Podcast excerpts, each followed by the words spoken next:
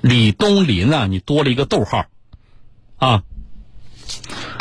来，这件事情呢，我们日常也接到过一些听众朋友类似的这个求助啊，但是呢，嗯，往往在这样的家庭纠纷上呢，我们给不好给不出来太好的建议。但是呢，接下来今天这事儿，南京的市民陈先生，他这事儿呢要更极端一些啊，就是他确实是因为这个问题呢，跟妻子之间的这个问题呢，呃，碰到了比较大的难题。现在他是这样的，陈先生啊，南京人。他自己说，说他的妻子已经消失了十四年了。这十四年里呢，一直苦寻无果。这两天，妻子在宿迁有了踪迹，啊，呃，他希望媒体能够帮助他找回来。啊，那么今天我们一起来关注一下这个曲折的故事啊。在我在上海打工认识的，呃，当时嗯不知道，他也没有提供身份证。陈先生和记者刚碰面，就向记者展示了自己和一位杨女士的结婚证。结婚证上的日期为一九九八年十二月十号，发证机关为利鱼乡人民政府。陈先生回忆，一九九七年他在上海打工，通过六千元介绍费认识了这位杨女士，没过几天就一起回了南京老家。两人坦诚相待，相处也算不错。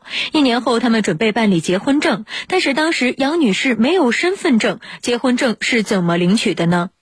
是外地人照顾性的，就是他愿意和你结婚，就是说，啊，我们民政所啊写了个东西，房子就万一就是说他是贵州的，老家有结婚的，啊，是，就让他签了个字。记者仔细查看了他的结婚证，上面陈元凤的身份信息都已经填写，而这位杨女士只填写了姓名杨小秀，身份证一栏却是空白的，印章则是南京市民政局的。我呢和他，呃，生了小孩，就是见他的，呃，父母亲的感情相当好，啊，可以。陈元凤介绍，两人一九九八年领证结婚后，一九九九年生下了一个女儿。可是二零零六年左右，妻子突然从自己身边消失了。他是借口说出去打工，呃，回来过一次。什么时候？就零六呃零六年，零七年我直接找到啊浙江金华去的，在派出所见了面。他和那个男人在一起的，妻子没和自己离婚，却和别人结婚了，这让他无法接受。但是当他去浙江金华想要找回杨小秀的时候，杨女士又一次失踪了。从二零零七年开始，一直到二零二零年，整整十三年间，陈元凤都没能再找到这位杨小秀。嗯，当时我还没有想着离婚，我当时就真挚的想着让他回来，啊，我不想离婚。因为我是原配的，啊，不管什么情况，就是我原配有小孩了。为了找到杨小秀，二零二零年，陈元凤向公安机关报案。在陈元凤出示的材料中，一份由南京市公安局溧水分局红蓝派出所出具的情况说明中写道：经民警调查，陈元凤与杨小秀离婚纠纷案中，杨小秀真实身份为杨广秀，户籍地为江苏宿迁市沭阳县庙头镇古龙村。得知这一消息后，陈元凤立即赶到宿迁来寻找。记者也与陈元凤一同前往。沭阳县庙头镇古龙村，哪一年结婚的？到你家的？哪一年？十六年了，十五年。到你家的？嗯。不在家。平时回不回来？不回来。在当地，记者和陈先生一起找到了杨广秀家，家中只有一位自称杨广秀婆婆的老人，并无其他人。据其介绍，杨广秀平时几乎不回家，也表示没有其联系方式，拒绝再多交流。陈元凤说：“为了不影响正常生活，目前他只想找到杨小秀，并把婚离了，这样他才能够与别人结婚。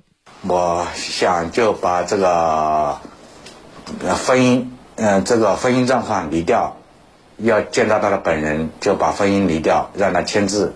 还有呢，就是啊，十五年的女儿的抚养费。记者了解到，杨女士在沭阳县已经结婚生子。为了能继续帮助陈先生，记者与律师取得了联系。根据求助人反映的情况，杨女士在与其结婚后又同他人结婚，此行为已涉嫌重婚罪。求助人可以向当地民政局撤销婚姻登记，或提起行政诉讼进行撤销。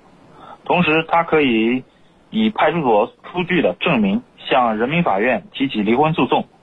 呃，但是从相关的司法实践来看，通过行政部门或行政诉讼的方式更容易解决此诉求。同时，对于陈先生索要女儿抚养费，法律又是如何规定的呢？同时，根据民法典婚姻篇的规定，父母是有抚养子女的义务。杨女士自小孩出生起就没有履行抚养义务，可以向杨女士主张支付这些年的抚养费用。抚养费的计算方式是未抚养人的收入的百分之二十到百分之三十，或者参考小孩生活所在地人均收入为依据进行计算。